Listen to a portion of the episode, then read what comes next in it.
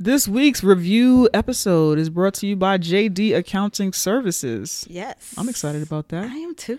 Are you a creative or small business owner who wants to grow your brand or business, control your spending, and track your earnings? Why, yes, I am. What? JD Accounting Services is here to help you. They are a black, capital B, I like that. family team of cloud based accountants with over 40 years of combined experience servicing clients nationwide. They provide each client with secure and confidential monthly record keeping, including receipt and document storage, mm-hmm. financial reports, Okay. analysis, and recommendations based on your business performance and trends. They are a full service team offering not just bookkeeping services, but payroll, billing to customers, and bill payment to vendor services as well They showing the money. showing it. With JD Accounting Services, each client has access to their team of remote accountants 24 7. They are a fresh team who understands that moneymakers are always on the go, which means that each client can communicate, send, and receive documents directly from your phone, tablet, and laptop. Visiting old guys in office buildings are a thing of the past. Thank God. Word. Shit. Visit JD Accounting Services today for all your back office needs and let them help you succeed and grow your business. That's right. Visit www.jdaccounting.com for more details and email them at info at jdaccounting.com to schedule a free virtual face to face consultation. That's www.jdaccounting.com. Welcome to Dear Black People, the show where two womanist race nerds review the fuck out of the Netflix series Dear Black People. The show where two womanist race nerds review the fuck out of the Netflix series Dear White People. I'm Queen. I'm Jay. Every week we'll be reviewing two episodes. Please be prepared for motherfucking spoilers. We won't spoil anything after the episodes that we were reviewing or the ones we reviewed on the previous show. So you can listen to that if you want to watch them episode, one episode at a time or two by twos or however you want to do it. Yes. And if you're somebody who does not watch television of any kind or web series or whatever, Or or. Netflix or anything, You don't watch things. If you don't watch things, you can still listen to our series without having watched because we will do a play by By play play. of each Yes. episode. How you doing? yes. Yes. It's like a fucking auditory journey Okay. of the episode. yeah. That's what we do It's like an audible. Yes. It's like an audio book. From two womanist race nerds. That's right. It's a market there, bitches. Ow. Yeah, so thank you for coming back. If you listened to our first episode where we reviewed chapters one, One and, and two, two. of Dear White People, thank you so much for listening to that. And thank Mm-hmm. you for coming back for this episode, yo. We are actually enjoying this motherfucking series. So it's been We fun to talk about. it. We don't hate it, We don't which hate is it. which is really really great. I wasn't sure what was gonna happen or how we were gonna feel, but I'm actually I think I'm kind of here for this. what? Yeah, I'm enjoying it. I'm enjoying Good. It. You guys had a lot to say about our salty or sugary grits Yes. conversation. We thank you for your feedback. You I maintain that grits are um a salty food. They should not have sugar and sweets on them. I maintain that I don't give a fuck what you put in your grits. I don't care. Someone said I sound like an old auntie talking about something. Don't waste the food. That's all I care about. don't waste your fucking food. However you need, put paprika in it. I don't fucking Don't care. that. I'm I not gonna eat it. Don't serve it to me. Mm-hmm. Now don't Don't serve. Serve it to me. Okay. You Don't do, serve You do actually sound like. don't give it to me now. Okay, but you, you, You do what you, you want. do what you want. Okay. Okay. All right. Auntie. Okay. All I need is the red gloves. the red leather Oh my goodness! You need Jennifer Lewis red leather gloves. Yes. You're right. Be in there. But Okay. yeah, um, sorry, I was tapping in. All right. to my Jennifer Lewis. To your auntie season. Yes. Okay, That that's really cool. works. All right. Well, we are here reviewing chapters three and, And four, four. of Dear White People, and um, this week chapter three focuses on Lionel. Lionel is the um, young black gay character. Yes. and he is fucking adorable, He is so cute. and I cannot fucking deal. I'll I'll talk about it in the episode. All right, so we open this episode with Lionel talking to himself in the mirror. It looks like he's giving himself a pep Pep talk. talk. He's trying to figure so out his cute. style. He's trying to figure out yeah his style and where he fits in fashion. Um, and he's also coming into like being a gay man because he Right. came out last season. Mhm. So now he's trying to figure out where he fits in that space. Right, because he never felt like it mattered before. Yes. And he seems like I don't know if this was addressed. No, actually, I think that it was because we get the impression that he grew up around mostly white folks. Yeah. So when he shows up in the first season as well as in the movie, he has this huge afro, Mhm. and it's not necessarily because he likes having a huge afro, but it's because he can't find a Good- barber. He never had one. Mhm. Um, so his roommate, who is Troy, gives him a proper haircut Troy in the first episode. it. Episode. Troy could get all of it. Troy could get he it. could really get all of it, yo. Yes. This little fuckboy look that he has going this season with Yes. the fucking uh, rugged beard and the fucking uh, fucking haircut and is wearing gray sweats all the time. Like he can get it. Last season, I was not paying any attention. yeah. Now I can get it. He's got that fuckboy look Mm-hmm. that we love. Yes. All right. okay. So okay. toxic. All right. So toxic. So toxic. Mm, yeah. Okay, so we're back to we're back to Lionel, right? So they actually are having a really good. I'm enjoying their bromance that I they're having too. and their I am too a friendship and their openness with one another and their openness that we are seeing, um, like this kind of ease of friendship that they have, where neither one of them are ashamed of one another. There's a space, Yes. there's space there, there's safety there Mhm. in their dorm room and with one Out in the another world. out in the world. It's yeah. not just in a dorm room, Right. which is really, really important. Right, right, right. So now, um, Lionel's got the fresh haircut. He is exploring his style. He wants to go out. It happens to be Pride Night, Yeah. which it seems like he's he's just um starting to care about Mhm. this season and kind of just you know he's got this uneasy. He is like such a good face actor. I don't know. He is like that's how what I to want. He that. knows how to always look awkward. Yes. He does it with his face all the time. Like there are Mhm. scenes um in this particular episode where he's not even who the camera's looking at, but his Right. face is still Yes. doing shit. Yes. He's like I love He's it. amazing. Yes. He's amazing at it, and he happens to look like one of my the He's- cubs in my tribe. Actually, he he looks like the gay cub in my tribe, he and so I have a very special connection to this little character because my cub is not as awkward as this as Lionel is, Mhm. but I think that my cub thinks that he is that awkward, Mhm. and and he's younger. So Yeah, he's like yeah. still actually going through Yes. it. You know what I'm saying? Mhm. Going through all that stuff. But um but yeah, this this Lionel, he like holds a special place in my heart and shit. I'm kind of obsessed with him. So we see that he is I don't know, did that scene happen already? Where they he ha- he's reading this literature on um secret orders on these campuses. secret societies and all those Mhm. things. And and seeing where does he fit into this story of secret societies? Yeah. He was so backstory. He was on the school paper. Was it the Winchester? What whatever Independent. So he yes, the Winchester Independent. Right.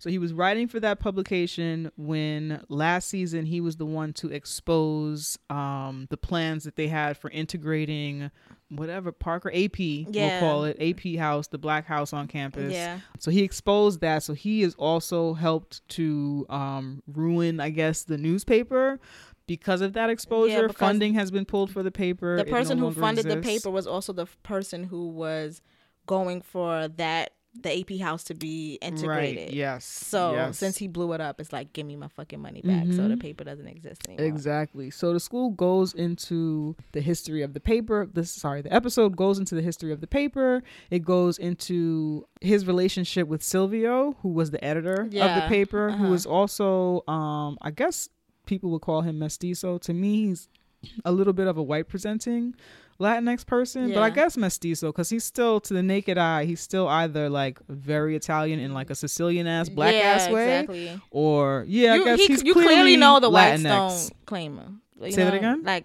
he he clearly looks like the whites don't. Like he's not with the whites. Right.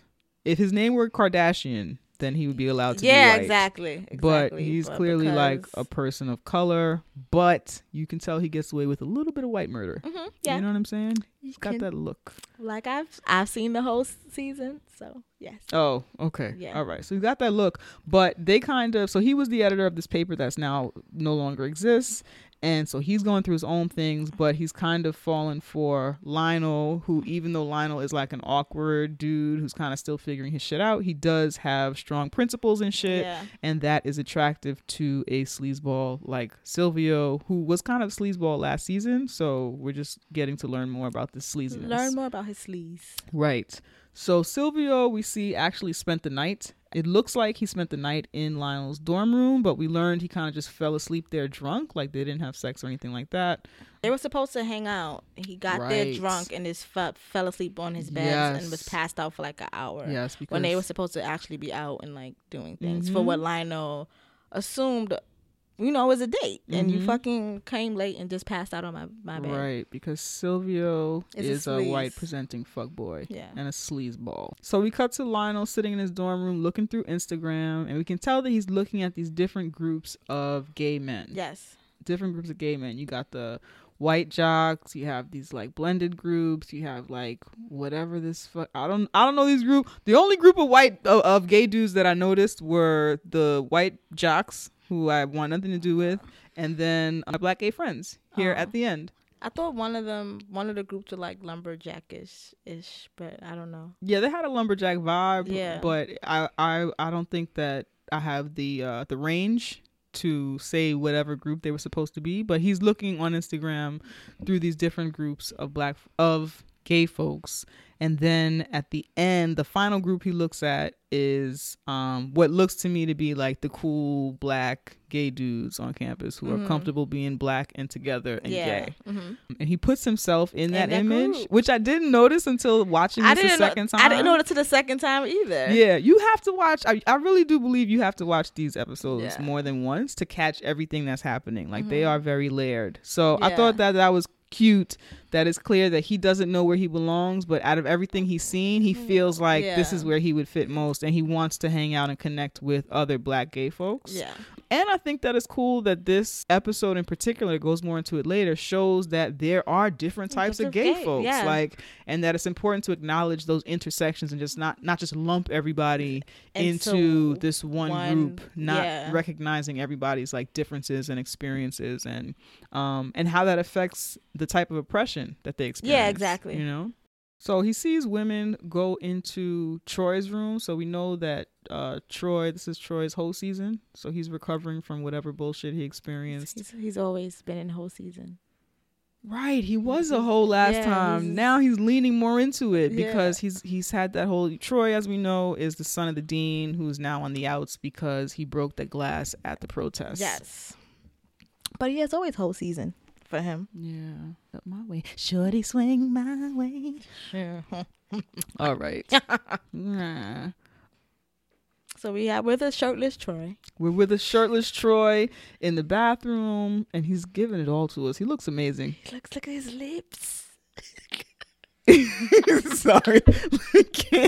All right. He needs he needs this work. But anyway, so they have this conversation about homosexuality Yes. and Troy actually had two lesbians come to his place because he was gonna try and get into a threesome, threesome. and he's like, come to Because find out lesbians have threesomes with men. with straight men. Apparently that's how it goes. Yeah. But shocker to him, they were actually Two lesbians, who do not want to fuck men. Men. And he he couldn't wrap his head around that, and Lionel is like, "What is your fucking problem?" And it's interesting because Troy is like, "Oh, I'm problematic. I accept that shit. Deal with it." Yeah. So I think that's a fun space to be in in college. Yeah. Listen, Yeah. I'm I'm problematic. problematic. He knows it's a problem. I'm 20. Leave me alone. Yes. I'm problematic. Okay. Mm. I've been impressed. I want some pussy. Like, I think that's fair. But he decides to join. He hears that Lionel and Silvio are going out um, that night to hang out for Pride. And Troy is like, listen, I'm joining. I know there's going to be straight women at these parties. because he's problematic. He's and problematic, and Of I'm course, he thinks fuck. there's going to be women there for him. Yes. Because all the women are for him. hmm hmm But he also makes a commitment at this time to help Lionel get laid. He's like, Yeah. one of us is going to Wanna get some, some sex. Lionel said also of- reveals that he's a Specifically, one of us are going to smack some cheeks tonight. Is that what he said? Yes. Oh. so they show up at the first party, and it's a bunch of writers, all gay, Yeah. mostly white and Latin presenting or white aligned Mhm. uh, students.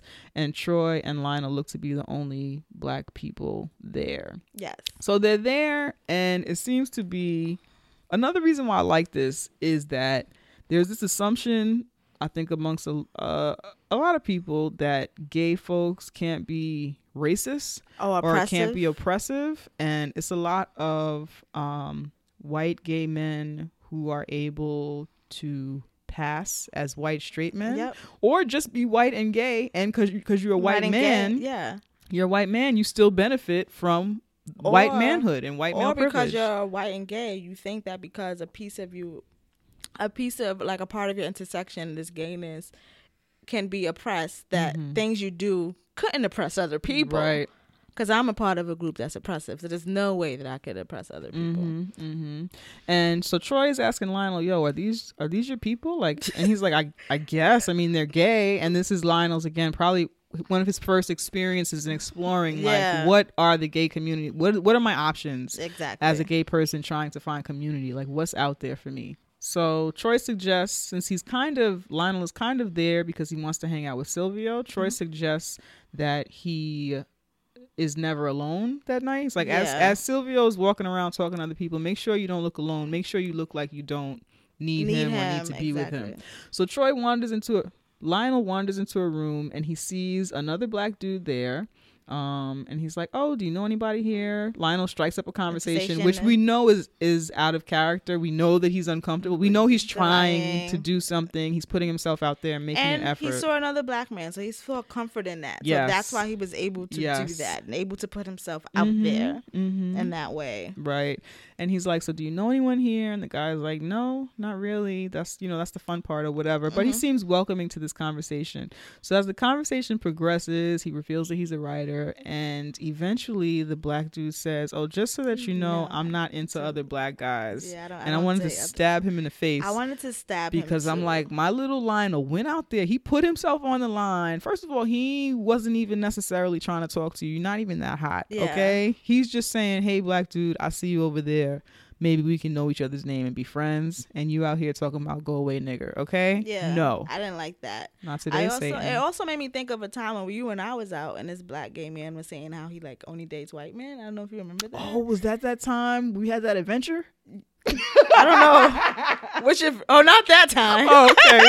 we be having Oh, that was an adventure. Not that time. It was actually a little more We're having recent. I don't want to say the name of the person because Okay. there's somebody who's like visible. Oh, oh, oh! He did kind of allude to that. and they and they were um talking about and that for me i've heard that before but i guess i've never heard it like right like a person actually like move their mouth and those words come out like i've heard that in conversation amongst Mhm. um black gay men but i never really heard a black man say that Mm-hmm. so it's just like weird and even when they were trying to explain why and all of this stuff it would Right. sound like bullshit to me Yeah. but it was just like okay like I, Yeah. I didn't even know what That's to so funny. say I had I had a I had a black gay friend who was like that, but I kind of wrote him off as somebody who aspired to whiteness anyway. got you Um, but I think that it.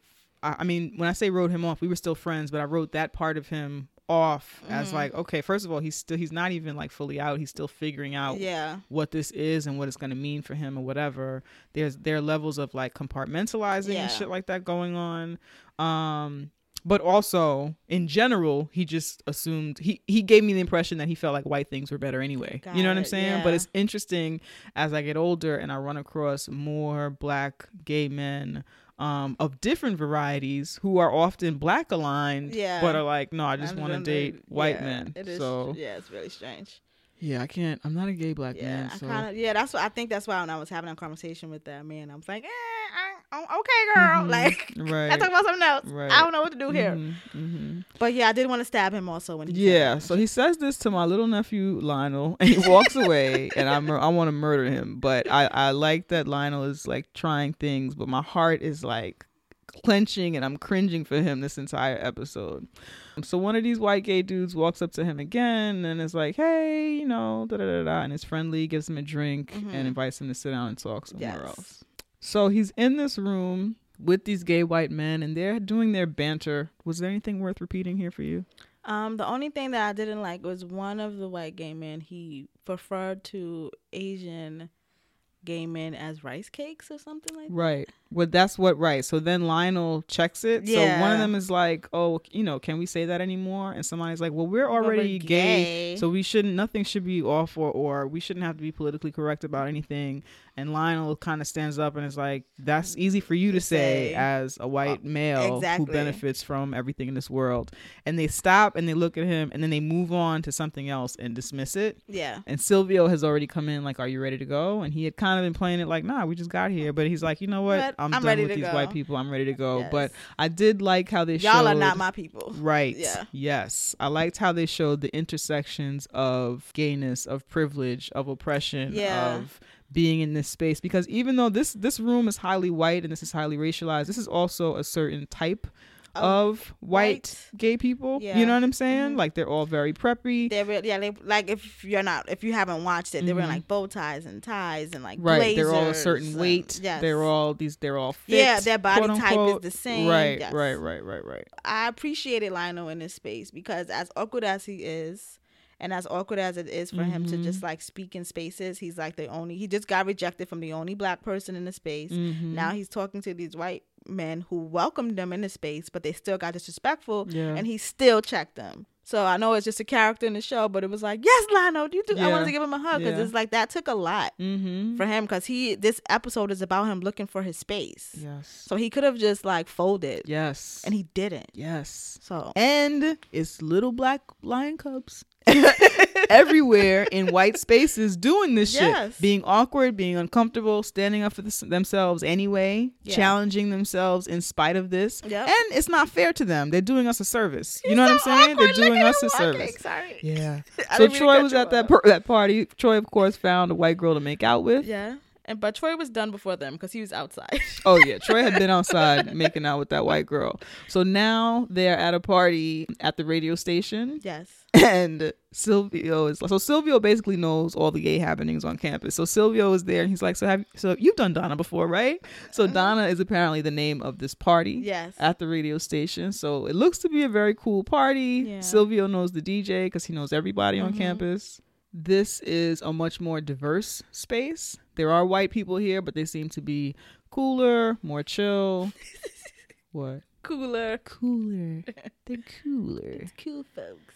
We're at Donna, and Troy notices Kelsey and Coco there dancing. So, um, as he mentioned earlier, like it was guaranteed that there were going to be straight women dancing Sing and feeling free yes. on Pride. Because there's freedom there. Yes, because they're not being harassed by straight men. Yes. And it reminds me of a time in New York where I almost died at fucking Splash.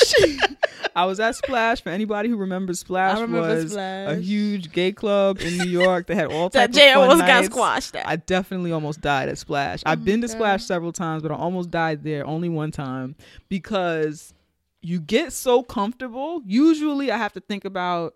Well, I should always think about how much I'm drinking, but usually you have to think about how much you're drinking, not just because it's unsafe to be like super drunk and you want to be able to get home, but also you don't want to be fucking raped. You don't want to be fucking murdered. You don't want some some straight guy to try and take advantage of you or some shit like that. And there's a freedom when you're at a gay club is that oh I can dance here, have a Have a good good time. It's no pressure to meet men, Yeah. but I can still party and have fun with men or whatever.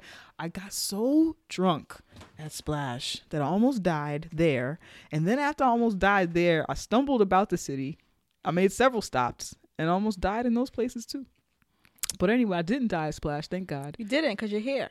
I didn't because I'm here, but Splash was a good fucking time, yo. They Mhm. had go-go dancers. They had different nights that were like super fun. Mhm. Um, I fucking loved it there, yo. That's one of the great big uh things to go. That's what I said. It's one of those things I to go. I know. of those things that's I said, gone. yeah, it's not there anymore. It made me sad. It made me sad. People go to boxers now. I have not been there. No, I have been there. I've been to boxers. Yeah.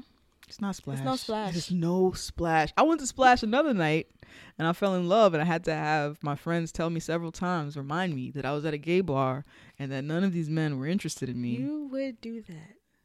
He was giving me the eye, yo. He might have been interested in me. He could have. He could have he could be bisexual. They wasn't trying to like believe me.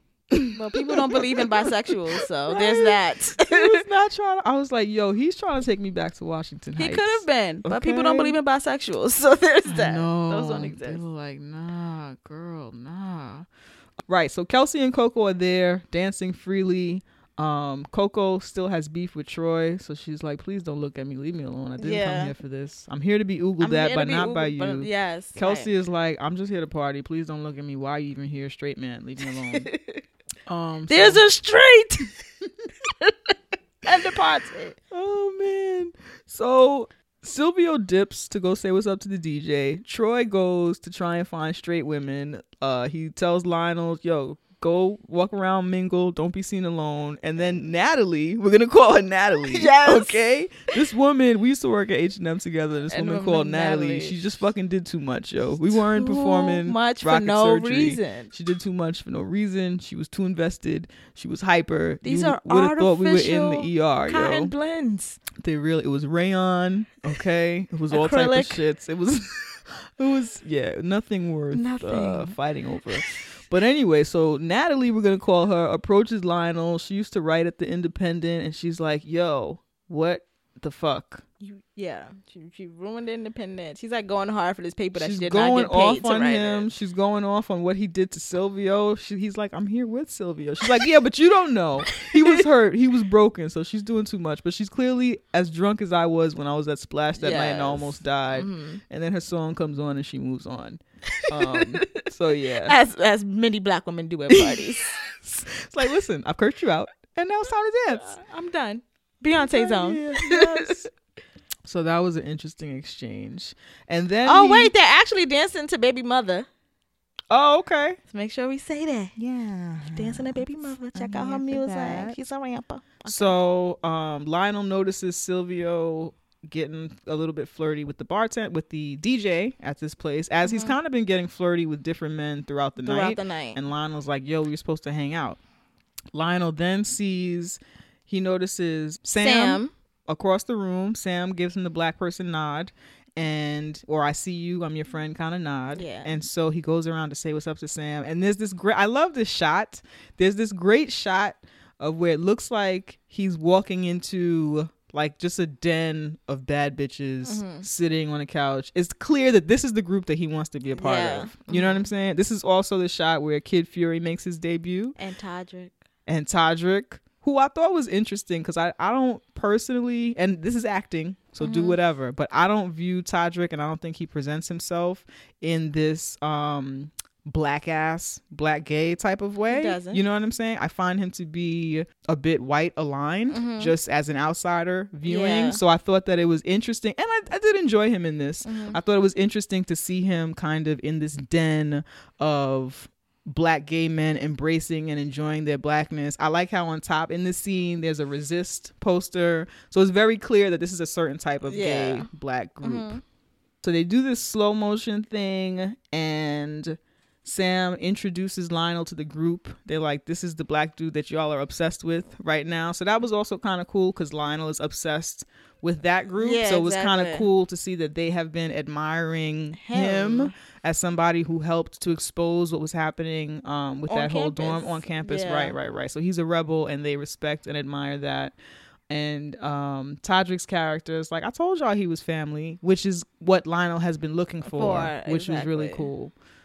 So they do, they have a little banter, and finally, Lionel says, "What does he say? Yes, Queen, honey, slay." Slay. He just Yeah, says he just all of the all the- all of the cute uh, gay sayings that he's been dying to say, Say with it. someone and be included in all this time, and it's like clear that he doesn't know what he's saying or how to apply those words. That sounds like when I first started cursing.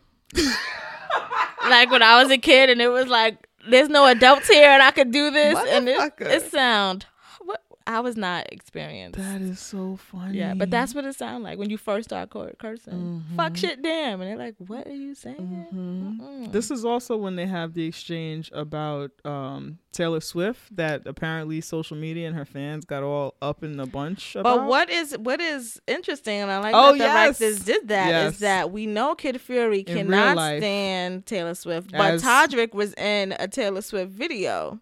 Oh, in real life? Yes. So that's the they, the writers use that. Those that's what like that in real life. I didn't know. I He knew. Todrick was in a I didn't know Todrick yes, was in that video. He was in a video. I should have known though. Oh, cause like you said, he's in line. He's you know whatever. He was in a Taylor video, Right. and you know we, he don't like it. So it's like they kind of addressed Mm-hmm. um their black differences Right, in that piece right, also, right. which is which was pretty dope to me. very i thought it was very cute and i just the only side i knew it from was knowing that kid fury in real life does not fuck with taylor swift as we As don't you hear, should not. as you should not um that is super cute. Yeah, i didn't i didn't notice that. All that i remembered of todrick aside from his many other white aligning things was the video that he did with rupaul which i did love because i did love rupaul in Yeah, that that was really good. so cute but also all the dancers are white. Yeah. or white presenting. Every, reason- everything besides todrick and rupaul everything else in that video was white Yeah, which I thought totally. The whack. only reason that I was introduced with Todrick is because I'm really into musicals, right. And he did a lot of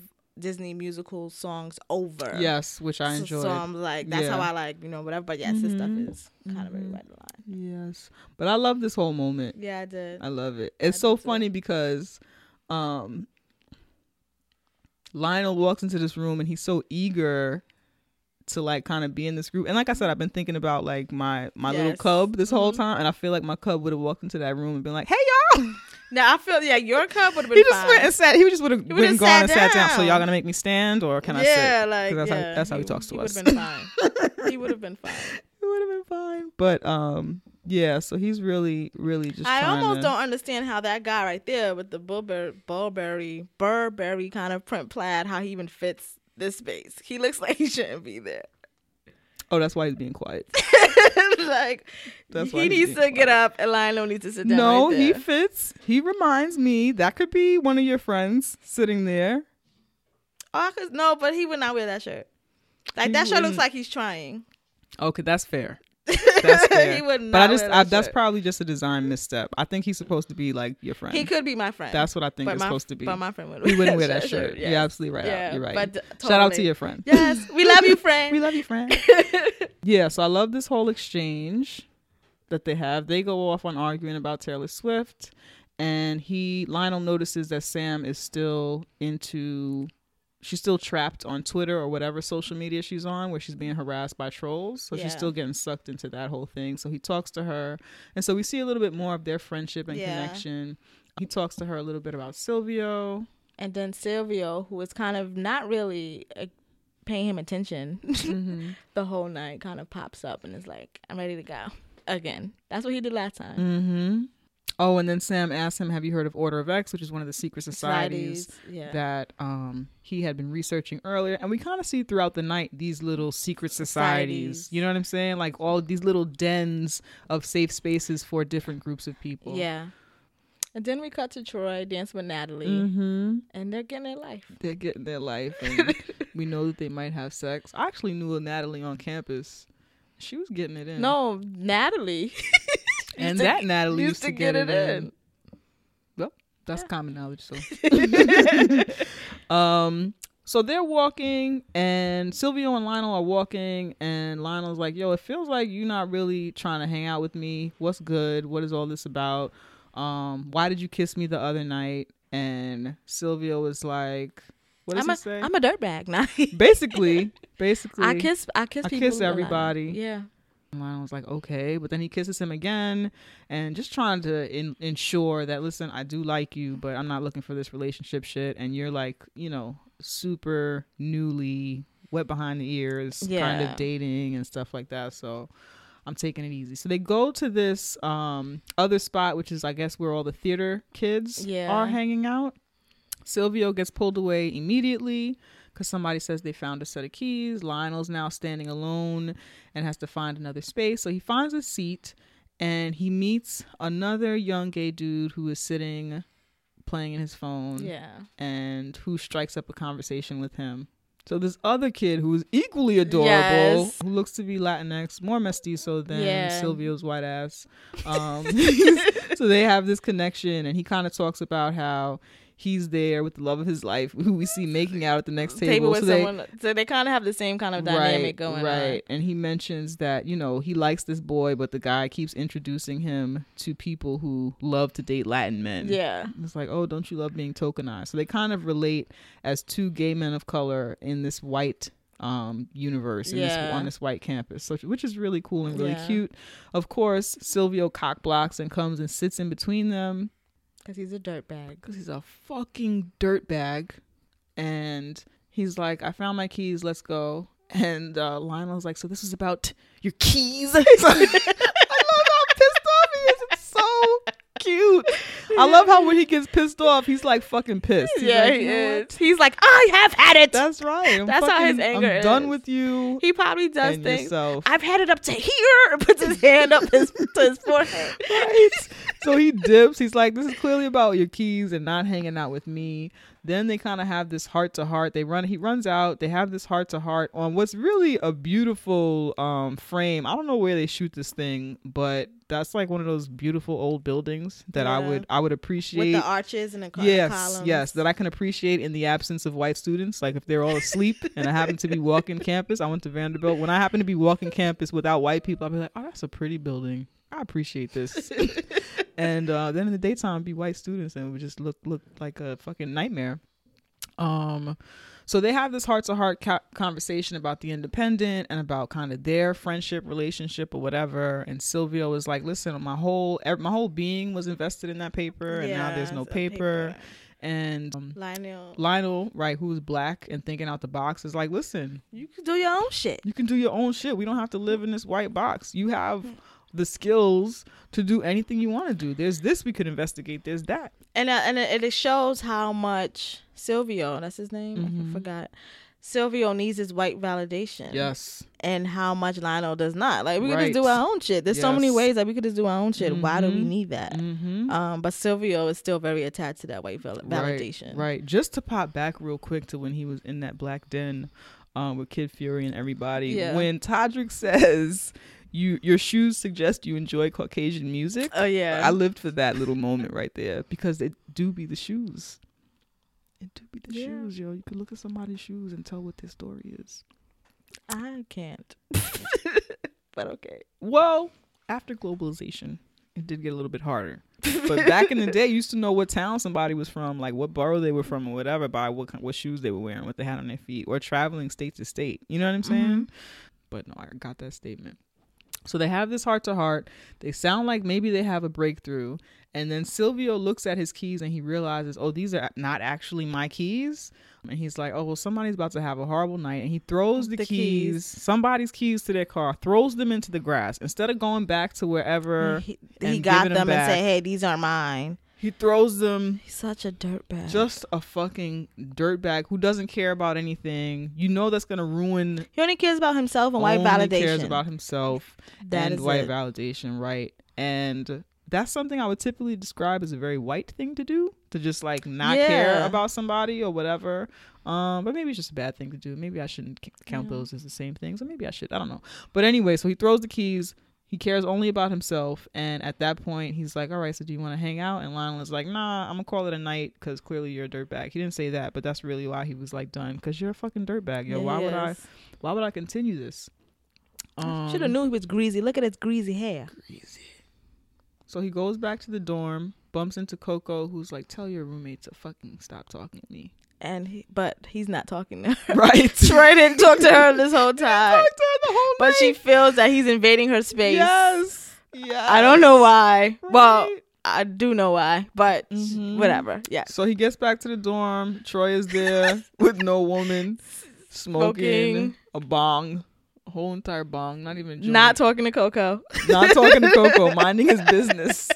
Okay, so he's back at the dorm. It looks like Lionel may have had an unsuccessful night. night. He's not having sex. But then the phone his phone dings. His phone fucking dings, yo. He picks it up and he sees that Wesley Alvarez, who he met at that little whatever theater place. Has the cutest DM slide that I've seen in Yes. a long He's like, I hope it's not creepy. I had nothing else to do with my hands when you left. And so I figured I would friend you. found- Let's I- hang out sometime. Yeah, I found you on Facebook. Yes. And then we Let's see. Lionel smiles and he starts scrolling through Wesley's pictures. And then he looks at the camera and I burst into tears. I You- watched You this burst into tears. What the fuck is wrong with you? I can cry right now. What is wrong Because with you? Lionel found a friend, yo. he found a friend. And I trust Wesley. That's his friend. yo, I watched it twice. I cried both times. Oh, but it's wrong I'm crying right now because I just wanted Lionel to find a friend. I watched it the first oh my time. god, it was, was like so Yay. happy. He felt safe. and then the second time I watched it with um Whew. a guy, a friend of mine, and we both was like, yeah, he he gonna get some ass. Oh man, I no, I didn't think was about it. I didn't think about it as a as like a date. I thought about it, and it could be a date, but I thought more in the value of connecting with somebody, I know you. I get finding it. safety, but I get it. and like, and all of that stuff. oh my goodness, I didn't make me cry though. I'm crying right now. I know she she is. Because what you're not gonna do is have Lionel out here being by himself. I will drive to Winchester myself, and we will be friends together. Anyway, So, dear black people, be right. friends with Lionel. Dear black people, right? Dear black people, be friends with Lionel. Dear black straight people, right? I think there's a lot of us who um make the assumption that gayness means white gay men. Yeah. And I think this was really good that it showed all the different intersections of that. So that's dear black straight people. That's that's for Yes. that. Mhm. Um, do you have a dear white people?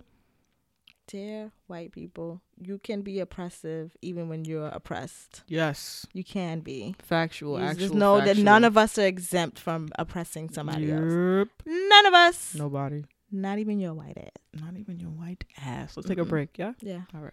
Thank you so much for listening to uh, Dear Black People, our Dear White People review series. Mhm. We actually are motherfucking podcasters. We have a whole ass other show. a whole entire show called Tea with Queen and Jay, where we dismantle white supremacist patriarchal capitalism. One episode at a fucking time. Every motherfucking week, we discuss liberation, pop culture, and politics, and um, we fucking like doing it, yo. Yo, and you're here already. You You're love here. us. You're our friend. you might as well subscribe to Press that shit. Subscribe. We do a new episode every motherfucking Tuesday, yo. Mm-hmm. Check us out, Can't wait to see you or feel you, or hear you. or get an email from you. It's gonna creepy. Let's go. Okay. and we're black. So we are now reviewing chapter four, and this chapter focuses on Coco's storyline. Yeah. And as we know, Coco is the dark-skinned student, woman student who used to be friends with um, Sam. Also used to date Troy until they fell out at the end of last season. Yep. Well, un- until Troy um, betrayed, what she feels like betrayed their relationship and betrayed her Yeah. by damaging property during that protest and kind of not going along with her plan, with their plan. she kind of had this vision, like Yeah. for them to go on this path, right, and and be Michelle and Obama. Yeah. she had she was took her weave off. She was wearing her natural hair. hair. She was doing the whole thing. Mhm. She was into it. She was born into it. Yes. So this scene opens with a white girl. Basically, she is the uh, white whisperer. So yeah, so Coco it opens with Coco holding court in the lobby of their dorm, and she's basically entertaining all these white folks as they ask her questions. Of how to navigate being in spaces with black people. right, right, yes. The weird turn of events. Yes, yes. But she's basically doing what happens to a lot of us is a white person will identify us as their black uh, oracle Yeah. to answer questions and and some of us entertain it and others tell them to go yeah. She's okay with the labor. face. She finds it beneficial to her and her because Mhm. and which is upward mobility on campus. Very true. Right. So we do another cutscene and this is where they talk about the different black groups on campus, right? So they give us a breakdown of core, which is a um it's like a black alliance kind of group Yeah. on campus and then you have the BSU You. which is the Black Student Union on campus and just the differences of those and why those two groups exist which Yeah. that happens on a lot of campuses Mhm. you have several groups that are supposed to have the same goal um but they're just separate groups Yeah. for either personality differences or small differences in ideology or small um, cultural nuances and shit like that I know Um, specifically for this, the BSU was formed first, but then in the seventies, a woman I don't know her name, I don't remember. She left Mhm. the BC, the BSU. She created CORE because she felt that a lot of Black women issues were being ignored in the BSU,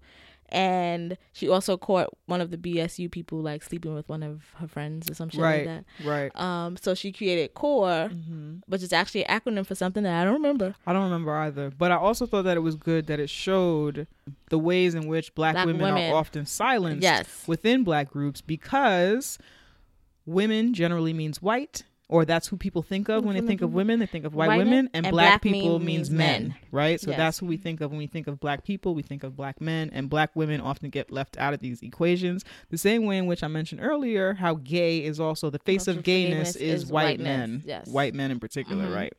So there's this thing. This is something else that I thought was cool. So they do a flashback to students in the 1950s, and they find these um, these books in which slaves on campus used to communicate with black students on campus. Yeah. And I f- I think it's cool because there was always this way. I went to like I said I went to Vanderbilt. There's always this way in which we know our history of black Mhm. people on campus. I don't know what they know now because it's expanded and Yeah. they have found ways I think to separate much of, the black community. Totally. Um, but when I was there, there's always a thread of our connection to previous black students, our history as black students on that campus, Mhm. our connection to at Vanderbilt in particular.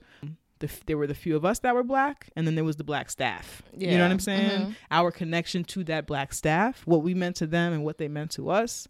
Um, and so uh, I think this kind of them knowing knowing their history and these different groups of black people communicating with one another Yeah. finding safety and value in one another is important and i like how they kind of create this history and create this story Mhm. because there's also this misconception that black students on white campuses don't foster community you know what i'm Yeah. saying Mhm. just like if you don't know you don't know like a lot of folks they go to a hbcu which are fantastic institutions, but also I think there's a limited knowledge because our students at white universities, we don't think of us as a part of the canon of um, black history and black culture Yeah. in academia. Mhm. You know what I'm saying? Yeah. You often look to HBCUs for that and kind of we get forgotten in that mix. Yeah. And I think that's okay, but I think it needs to be acknowledged that there's an ignorance of what we do on campus, what we experience on campus, and how we connect with one another and our history in those campuses. Yeah. And know? how these safe spaces, groups, or whatever Mhm. are birthed on these campuses. Right. Um, so which Right. is really, really important. Yeah, so I enjoyed this history, and then right they give us the history of the BSU and core, and then we get to Coco, who right now is vying for the position of president. Um, of, of core. right of core. Oh, I also want to add, um, core actually gets funding from the school, f- and Mhm. BSU is kind of like this just doesn't. right, right. They're just kind of out there Yeah. on their own. So we cut to Coco was on the phone with her mom, and her mom. How would you describe her mom? Her mom sounds like she's from a low income neighborhood or Mhm. place. She's speaking in AAVE, Yeah, which we know that Coco does not. hmm Coco is very um speaks what people like to call the King's English. Oh no. And, um. Well, the acronym for CORE is Congress of Racial Equality. So that was Oh, just adding that. Okay. got it. Okay, Yes. cool. Uh, so we cut to her talking to her mom, and I think that people would expect Coco to come from a certain type of black parenting. Yeah. you know um so i thought that i know i know people like coco and i think a lot of us do who they appear to be all of these things they appear to be very respectable hmm and they come from an upbringing that is less respectable or not respectable and either their parents pushed them to be respectable or through access and their intelligence and being able to get into different programs or scholarships or whatever they, they have seen value in being a certain type of respectable person. And, and, distancing and, and distan- distancing himself from the right. you know non-respectful right kind of right black right. So she's on the phone with her mom who's speaking aave who um had a bunch of kids in the background and, and all of the all of the burdens it sounds like she has all of the burdens of blackness. Yes. you know what i'm Mhm. saying? Like she's not um like how we said of a certain income or freedom that would allow her not to have the kids in the background because a nanny or somebody Yeah, would be there or something like that. She mentions i guess one of her siblings like well she got the job the assistant manager job at target so maybe that'll help you know like just Mhm. things that right. you wouldn't based on coco's look and how she prances around this campus Mhm. you wouldn't think that she would be Right. connected to or aligned with Yes. And also kind of this um her Coco's problems or concerns on campus are in the grand scheme of things, and I think Coco recognizes this, smaller than the concerns of like her parents. Yeah. Like when I was a student, I didn't want to call home with my concerns because there were bigger concerns at home. They were like Mhm. what I thought were actual like real life drama and problems. Yeah. Like I'm not calling her to tell her I'm hungry and I don't have any money here. I'll Yeah. just like steal food. Like this is Mhm. not, you know, I'm not gonna You call stole food, home regularly. I'm not gonna call home as you should. with yeah with these problems. Like I'm here. You didn't send me any money, so you know I don't have any. Yeah. So what I'm supposed to call you and like ask for things when I Mhm. know that you have like pressures and like things happening there. Like I'm just not. It was a lot of. It was a, there were a lot of things that. And this is also like an older like child burden, but Yeah. there's a lot of things that I needed that perhaps if I asked for it I would have got hmm but where's the space to ask? You know what I'm saying? It's Mhm. just like, but I saw that in Coco. You know what I mean? Even though she appeared to have, by whatever means that she was able to have, I saw in her that she at least felt like her problems were, while her problems were big, she couldn't bring that stuff home to her mom. That Yeah. wasn't anything that she would want to like burden her mom with or her mom would necessarily understand. I do want to add though, when she kind of rushed her mom off the phone, um, Yes, that too. um, her her white friend, I don't know her name, like Mhm. walked up and then she just was like, "All right, bye," and just like kind of just like Mhm. hung up. But that could also just be like regular teenage, right, you know, right, right, right. college right, stuff right. too. Because Yeah, because I think it was also this understanding that my mom is not going to understand my problem, so I'm not going to burden burden her with them. But also, she's just not going to understand them because she doesn't understand this type of life. yeah, you know. I like this little parody cutaway they have. So now they're in the lobby on, um, in the dorm again. They're in the lobby, and there is this Ellen. Would you say it's like a Ellen DeGeneres type show Yeah. playing? And they have this guest on. So the guy who played Lionel in the Dear White People movie movie. is now playing this other character who's supposed to be um I don't know who I would relate him to in I thought life. he was supposed to be like a Ta-Nehisi. yes. Yeah, I thought he was supposed to be Ta-Nehisi Coates. yes. That's who I thought he was. a little bit. I find Ta-Nehisi Coates. You're right. You're right. Yeah. This guy more maybe more cooler presenting in some ways. I think Ta-Nehisi is is a bit of a self-proclaimed um like nerd. You know what I'm saying? Like in yeah, but th- yeah, but I think that's why it's like a parody. So like, they're they're presenting like the cooler version. Yes, Like sure. if if you could like decide what you wanted him to look like or time Right. to be like, then Yes. Yeah. Okay. All right. Cool. Um. So he's that person, and the Ellen type figure is kind of like, yeah, I could, ad- I want to address harder topics, but, the But no, producers, I and he's like, oh, that's a wanna cute thing that you're that." doing is passing the buck. You know what I'm Mhm. saying? Like not addressing the issues. You have the power to do it, but you don't want to do it, so you're kind of passing it off. And my bosses at work do that every day. BT yeah. dub. hmm So they want to bring this Ta-Nehisi Coates type personality to the campus. This is who BSU wants to bring to the campus, either to speak or to be a professor or whatever the fuck. And the rest of the university is not having it. Um, they also don't have the funds to bring him to campus. BSU doesn't. right, BSU doesn't have the funds to bring him to campus. Coco and her white homegirl are also talking about joining. What is it, Pegasus? Yeah, but Which sounds is- scary. But it also brings it back. To Why do you want to be there? right Pegasus? right. yeah but it's like these groups you know how they have all these fucking groups that are supposed to help you if you have that on your resume May- then yeah. it's a cer- it sends you into a certain trajectory of like career goals or whatever the fuck you have more access people see it and they're like oh you were in that group Like the Illuminati. what yeah sure Yeah. like the illuminati or like a greek letter organization Yeah. depending on what organization and who's looking at the resume Just saying. Okay okay all right Sounds the same to me. okay that's funny. Pegasus. I think it's supposed to. I know. Yeah, I think it's supposed to sound the same. Um, so they have that dialogue, and then we cut to Coco in her room eating, Eating a- on licorice, Eating a Twizzler. and we see that she's in the room. Her roommate is Kelsey. So Kelsey is kind of the what would you call her? I think she's supposed to be kind of an airhead, yeah. Airhead. Very, very talkative. Um, fluffy, Yes. pink, rainbows and unicorns, frills. She's like she presents like Coco, but more legally blonde. yes, Yeah? exactly. Okay. Yep. Cool. Google legally blonde if you're too young for that reference. So she's like, "Yo, why are you eating licorice? And why you why what's what's going on with you? You don't You even like, fucking like, like licorice. You said it tastes like What's your deal? nasty bananas or something Right. like that. So they're having this homegirl exchange, which I really like. So in this moment, they're having this homegirl exchange and they're talking to each other in this way that it's a homegirl exchange, but they're both a certain type of black woman. yes. And it reminds me of how many different types of black people are featured on this show. Mm-hmm.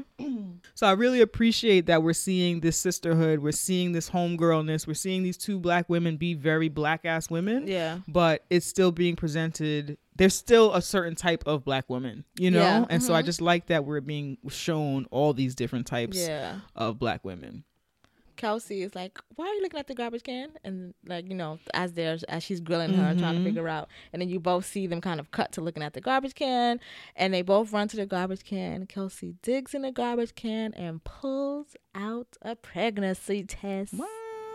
Yes, bitch. and so we find out that coco, is, pregnant, pregnant. and coco kelsey is immediately very supportive coco is like oh my god this Coco's can't like, happening those are only ninety nine point nine percent accurate.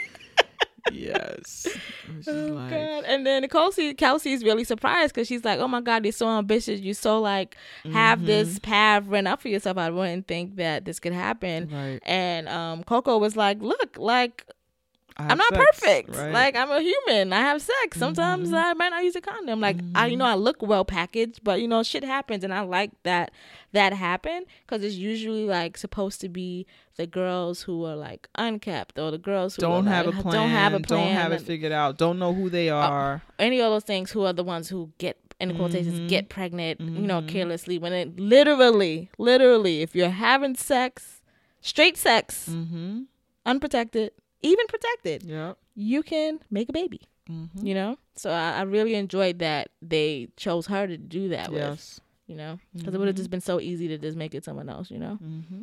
So then Coco says to Kelsey, "You use it because they start talking about." She's like, "Yo, Kelsey's like, why didn't you use protection? Like, what the fuck?" And she's like, "Well, do you use a condom every time you have sex?" And Kelsey is like, "I'm a lesbian, so I don't have to don't deal with that." I Which I loved because Mhm. again, it goes back to showing intersectionality and how we mainstream media, white media, tries to tell us that black people only come in these very few different ways and that straight people are this way and gay people are this way or whatever. So I like that when you think of like a black queer woman, Mhm. A lot of us don't think about somebody like Kelsey Kelsey. who is frills and rainbows and, and wants to decorate the room like every fucking day Yes, yeah you don't think of that Absolutely. She's- Um, like, who she is also a Caribbean woman. You know what I'm Yes, saying? mhm. So like we don't think of the possibility of that woman being a queer person. We think of that person wearing a weave and being pink and prill- and frilly and having her nails and toes done in a way to present herself to men. Yeah, you know what I mean? Because exactly. everything we do do is supposed for- to be an expression for how much for we want a men, man and for the to attract a consumption man. of men and all of these stuff. Yeah, so I, I really loved that that's the character that they chose, um, that who is lesbian on Yeah. this series. So that was super cool. So they have this whole exchange. Coco's talking about all the shit that she, has, to, go deal with. And she doesn't really want to deal with this because it's just so much like school shit that she has to Mhm. deal with. And now it's this Mhm. fucking fetus in my fucking stomach. Mm-hmm. There's an embryo in my stomach. And it's fucking annoying. Yep. And Kelsey is being supportive. She's like, Have you talked to everyone? Anyone? Have you talked to your mom? Are you going to tell Troy? And just a very supportive, like not interrogative kind of manner. Yeah. So I thought that was really nice. And there's a lot of intimacy. Thankfully, I never had to, I had to, did have to share a room. Um, my senior year, me and Tanisha shared a room. Um, but before that, But thank like. God, I like her. We had Yes. we had a rocky start. Sharing a room was a lot of rockiness. That was not our own fault. It was other people's fault, but it was us in there being rocky together. but the first three years, I didn't have to share a room with nobody. That's good. Which was a thankful ass blessing. But I still had friends, and we still had these intimate moments and shit like that. Um, so I like that they show what happens in these dorm rooms, what happens when you're in the in the dorm room with your friends, and like connect the connection and the intimacy and the types of friendships you have when you're living on campus Yeah. with people and getting Mhm. to know people, and those are the people that you lean on. So I Mhm. really appreciate this, um, the dynamics of that. And then we cut to Troy's dirty ass. Dirty ass room, yo. Dirty ass room. And it just reminded me of going into people's rooms and like you know it's people who are dirty and messy and then you know it's people who are depressed. you know what I'm saying? So it just reminded me of all the times I went to a depressed ass person's dorm room, and all the times people came into mine. you know, because he's in there, he looks like he fucking stinks. Yeah. He's smelling. I can smell this room and I'm not in the room. He's got shit everywhere. He just looks like whatever. He's got chips. She's but in there. oddly, I would still fuck him. um, yes, I would. yeah, I would have. to. Yeah, that's come on. We can't. You're right. I was trying to make it like I wouldn't have with him looking like he hadn't showered, but I would. Yeah, I know I would. I know my truth. I wouldn't now though. I wouldn't now. Yeah, but my college self, yeah, I would have totally fell, fell Yeah. fallen victim to that. Yes. And it would have been great. amazing. It would have been amazing, especially because I didn't know how great sex could be when you're having it with a competent partner. I would have been like, this is amazing. I want to talk about that at some point, but not yet. Uh-huh. Yeah, but yeah, So- even in his depression, he like he can get it. So Yeah. yeah. so she's in there. She toys with the, nation, the notion of, telling, him, that she's pregnant, but then she realizes She this guy's a mess. And the room stank. like I'm sure The room stinks. stank. He stinks. Dirty. He offers me sex. I don't want this with him. Normally I would, but he looks so depressed. He's in there smoking a bong. Yeah. This no. So I just came in here to tell you like you need to resign from From from, core Core. because he was the president. Of course. Um, who was on the outs and he hadn't officially resigned. So Mhm. she's like, "Listen, just resign," and decides not to tell him that she's pregnant. yeah. Um, so she gets to the meeting. What is this guy's name who is trying to be president? I don't know, but he's annoying. Yeah, so there's another there's an annoying cornball. I'm gonna call him Daniel, like Daniel on campus who didn't want to say hi to me because I was black. so I'm gonna call him Daniel. So Daniel is there being wild annoying, um, and kind of vying for her spot. Yeah. But she says she announces that Troy resigned, says that she wants to be president. There are white people there because she has decided that white people can be a part of this group when Yeah, traditionally, you know, it was like, nah, this is kind of like a safe space for black folks Mhm. but she's opened the door um, to kind of ensure her role as president and Mhm. her trajectory um, on campus and kind of aligning with white folks and access. Yes. You know what I'm saying? Because you can build with other black people, but there is an element of access and you have- connection. Yeah, with your proximity to whiteness. Exactly. That that and that white folks have because they know people and they're connected to powers that black folks have traditionally been Yeah, boxed they got out the of. complexion for protection. Yeah. That's right. And the money that comes with that. hmm Um, so she convinces them to vote her as president. So she takes office. Troy comes to tell her something, but she brushes him off. That's the scene where, if you rewind it, Mhm. like she brushes him off and he walks away, but he's still making awkward faces Yes. as he walks away. Oh, and it's like the camera's not even like, good. Or he's just so good. He's so good. My lion cub be making them faces. I'm like, you not even ain't no camera here, yo. Ain't no camera here. Oh, So we cut to her in her dorm room, and she's kind of imagining herself with a belly and what would it look like if she were pregnant, and still kind of thinking about what she would do, um, or what she's gonna do. And then Yeah. Kelsey pops back in the room, and she's like, "Oh my god, you need tea." And Kelsey's very type A. She's type A, and she's a close talker. yes. she's a very close talker, but she's too adorable not to love. yeah. so it's tolerable. So she's there making her tea, and then she starts Giving her a foot setting up massage. to give her a foot rub, and and Coco thinks that she's like coming on to her, and she's like, "Listen, you Because know that's what the straights think. right? Yes, Anytime. Like, like you know, I'm not gay, girl. And Casey's like, Nah, I'm just Trini, and I care that you're pregnant, and I'm gonna help you and and take care of you, Exactly. or whatever. So here's the thing I have with this. I feel like there's this stereotype um women from the Caribbean are Mhm. somehow connected to a certain type of like culture and blackness that allows for caregiving yeah. that black American women are not connected to. Mhm. You know what I'm saying? And I feel like we have ritual black American women have and I say we as somebody who's diasporatical and of Caribbean descent, Mhm. um, but I'm also of black American descent. Yeah. And I feel like black American women have rituals, have history, we have teas, we have fucking methods for shit, we are caregivers, all of those do. Things we that women with Caribbean accents are. Of course we do. But no one values what black Americans produce. Yes. Like We talk about that often on our regular show. Yes. So that's what that is. So we can have all the teas, all the remedies, all the rituals, Mhm. all the sage, all the shit. But for some reason, all the when it's customs, all the tradition, all of it, but when it's something that we do as Black Americans, it's always void. It's always invalid. It's Mhm. always ghetto. It's always Mm, uncultured. ignorant slave shit. Yes, it's Mhm. always that. So I like that you brought that up because that is very, very Yeah. true. So that made me a little bit uncomfortable. That's not to say that Trini women don't do what she's doing here, Mhm. but there's also a lot of black American women that engage in these same types of caregiving and sisterhood for one Mhm. another. And so that's the kind of thing that like it's like the way this is presented is like, oh no, I'm not lesbian. I'm Trini and we care for people. This is how we do. Th- yeah, Right, Mhm. which is like it's so many moments and ways in media that this kind of storyline is presented. Mhm. Yep. Um totally. That's that- like when we were doing. Bring it back to she's gotta have it. no. I know it's such a horrible place. Yeah. But remember that scene? Oh my god, with the motherfucking ice and the clothes. clothes. and the, it was oh like, what the? gosh. F- what is this? Like, Black Americans don't have these um remedies for things. We yeah. all do. Everyone kind of has these cultural kind of remedies for things. Like, Mhm. what the fuck? But Yeah. when it comes to black culture or, bl- or black diasporatical things, when we're like Mhm. presenting them to an audience, it's Yeah. always black Americans do this, Caribbean Mhm. um black people do this, African black people people from the continent do. It's always it's, Mhm. and it's always foolish. Right, right. And to me, it's not even so much the differences, it's the way in which those differences are presented. Like, we, w- black American women are never presented in this way. Mm-mm. You know what I'm saying? As as this type of caregiving and nurturing person with Yeah. remedies and Mhm. answers Yes. and solutions. Mhm. Um, you know, that it's, you know, it's it's a little bit bothersome to me. But Mhm. but I respect this. I do and I don't because I hate feet. I don't want to look at feet right now.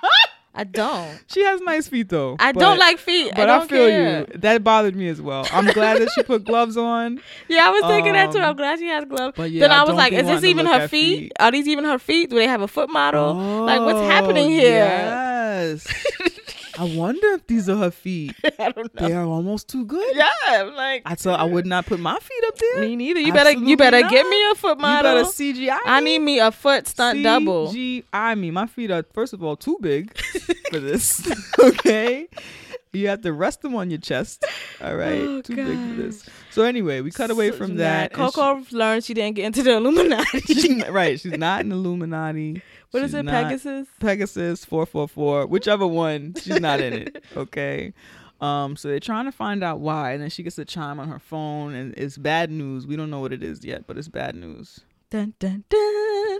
So she's called to a meeting, and so the fucking what is that? What is the show? Is it Dear Dear White People? that's what it is. So the radio show Dear White People um, came out and they released some bullshit, some lie about how uh, the BSU and CORE were in cahoots with the burning at Davis residence, Yes. and that's the hall where the white students were. That's the hall that got burnt down, and that's why all those white students have moved into, Into whatever Parker or AP residence or whatever. Um, so they basically made it some conspiracy. James or somebody is like, did did y'all have this conversation? Because they're they're basically on the radio station and they're imitating the two black women. Yeah, they were supposed to be what email exchanges. Yes, that they have. Yes. So they're like, and they're reading, them, and mocking their voices Yes. as "mm girl," mm-mm, in that kind of Uh-huh. manner. that sister girl voice, Right. That they like to do. Yes. So that's disturbing. So they're kind of talking about that. And then the light, bright, light skinned dude says, If I knew they were going to blame us for burning down Davis' house, I would have burned burned down down." Davis' house, which is some shit that I would have said. Yeah, it is Absolutely. It's like, yo, if I knew this was going to happen to me, I would have just fucking mm, did it. Yeah. If this was going to, there's so many times that that happened to me just in life, on campus, wherever. It's like, I knew if this was to fall on my head, we could have just fucking fucked everybody up. Yeah, we should have just did it. We should have just did what we wanted to do and, Mhm. and resisted. We didn't do it because we didn't want this to fall on our Yeah. heads. And it's gonna be our It's fault anyway, anyway. So we might as well just kill everybody. We don't condone violence here. You don't condone violence. Right, right, right. Uh, they're having this whole conversation, and this is when Sam suggests that they bring the Ta-Nehisi Coates figure to campus Yeah. to kind of oftentimes because that happened to us on campus back. I don't I don't want to date myself, but there was another um this type of situation happened to us on campus, and we're like, well, we need to bring this certain black person. Who was this? to soldier? No, I'm joking. not Sister Souljah. that was funny. I am not that old. That was that was really foul. Brandon is the engineer. He's laughing, and um, you know, I thought Brandon and I had a good relationship all this time, but it's over now. It's over. Oh, That was hardcore. No, not motherfucking Sister Souljah. God damn it. Anyway, some other motherfucker. Um, you think they would want to bring a black woman anywhere? Not not a black woman with a side ponytail. Well, that's no. Those black people were. It was far enough back that they wasn't thinking about no black woman. Black woman is white campus. We're trying to get help. Anyway, no. Some black man they wanted to bring to campus, and it was the same kind of dispute. Certain some black people were like, "Nah, he's too blackety black." Other Mm-hmm. black people were like, "Nah, this is what we need," and white people were like, "Fuck all of y'all." Yeah. Okay we're gonna oppress you. so, so we had the same debate. So I thought this was interesting and another example of the differences amongst black people. It's a whole Yeah. room full of black people who are on the same side because bad things are happening to the both of them, to all of them, to the whole group. yeah. And they need to unify and figure some shit out, but there's clearly different types of thought happening. Happening. Um, so I thought that that was cool. They're like, why core? Sam is like, y'all the ones who have all the funding. We need to bring this guy to campus. You should do it.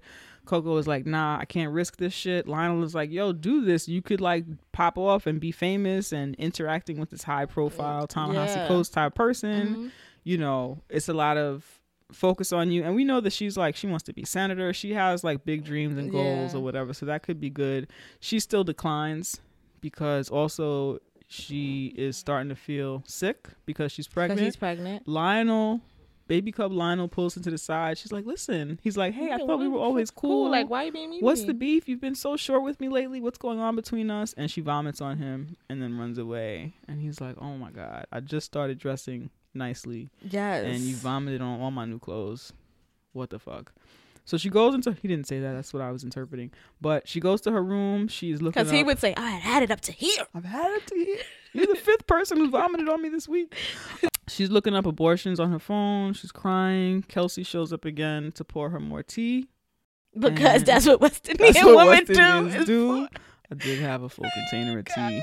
I had a whole jug of cerasee tea stewing in my uh that and some sorrow in my fridge. But that's neither here nor there. Kelsey goes shows up to pour her tea and they start having this actual like abortion conversation and she's like, Listen, no matter what happens, I'm gonna be there Here for, you. I got your back. I got your back, which is really sweet. When you Mhm. have nobody, the other black girl will be there. So that's Yes. what's up. Yep. Kelsey, of course. They hug.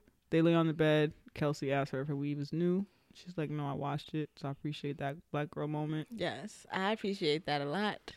As a person who used to wash my weave and put it back in. Wow. Yeah. That sounds like a lot of work. Well, it's actually nice. Easy to wash hair, not on your head. Okay. Than it is to wash got hair. it. That's got it. I just throw it in the garbage. But yes, well, right. if you have human hair, you rewash it. You, no, you I've never bought like, a hair that oh, expensive. you buy Yes. expensive human hair, you're Right, gonna wash that right, shit over and over. I buy cheap hair. Sometimes I reuse that cheap hair, and then other times I just throw it out. And sometimes I throw it out and be like, wait, I'm gonna keep that and take it out the garbage.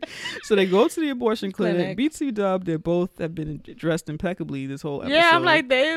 That is like dope abortion abortion clinic wear. Yes. Like- Yeah, even this, these casual clothes, they're adorable. Also, I'm gonna get my nails done like that in like a week or 2 Mhm. Super cute. Who's like who's? Um, Coco, oh, okay. that kind of natural color, Mhm. not the length, of course. I don't have time for that, Mhm. but um, yeah, the color. So Coco decides, I don't want to do this. I'm gonna walk away. I'm gonna leave. and Kelsey's like, "Are you sure?" hmm And so they walk out together. They did a power walk out too. did, the, they did do a power walk, and the weave hair is bouncing. It was like a Destiny's Child video. It really was. I was thinking that too. I thought Beyonce was gonna pop up. Like where are they Going? now that you out of my life. You're right. You're right. One of those songs where they all sing in unison for no Yes. reason. Early Destiny, no, not early. Early second round Destiny's Yes, Child, where everything was a fucking chant oh song. gosh, I didn't really like that period. Nah, me neither. So they get back to the dorms.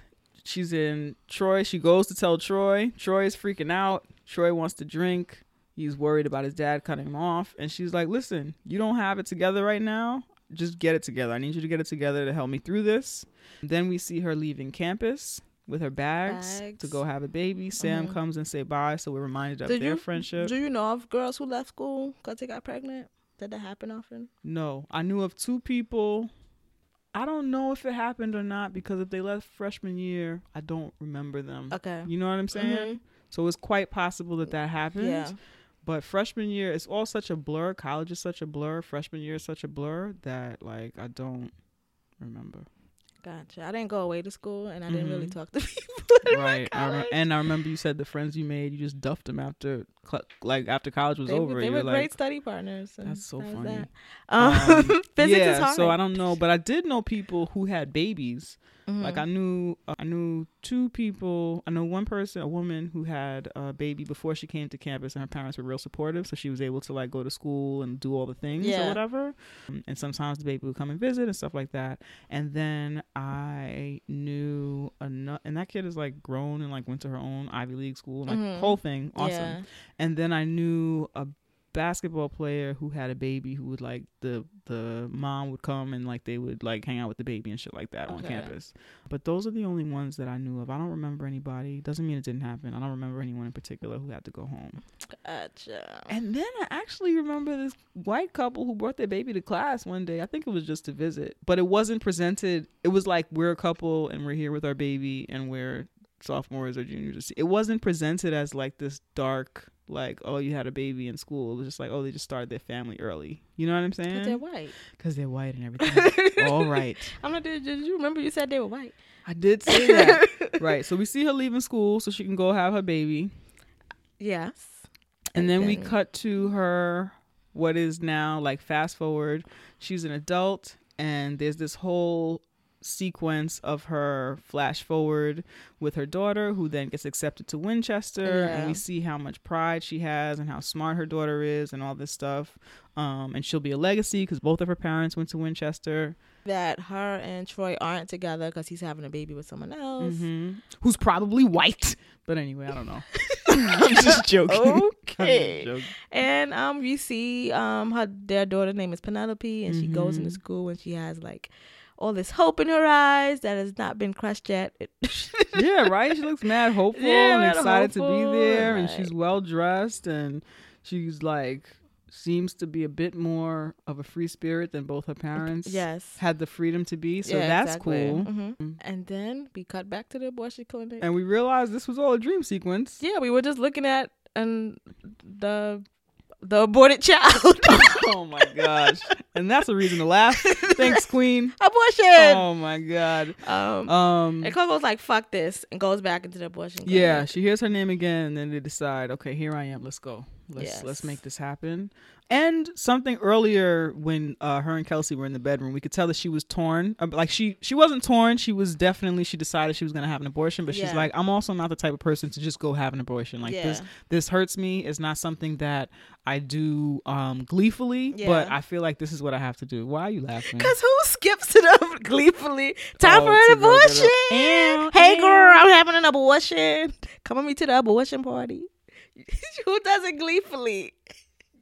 I was trying to think of one of my one homegirl who she wasn't gleeful though, Yeah, but she I was not I, sad or depressed. okay, as a person who has had an abortion, right? Okay. I was not sad or depressed either. Right. I was like, I'm doing this to get like it was Yeah. not like this huge hard decision for me. Mhm. It was not.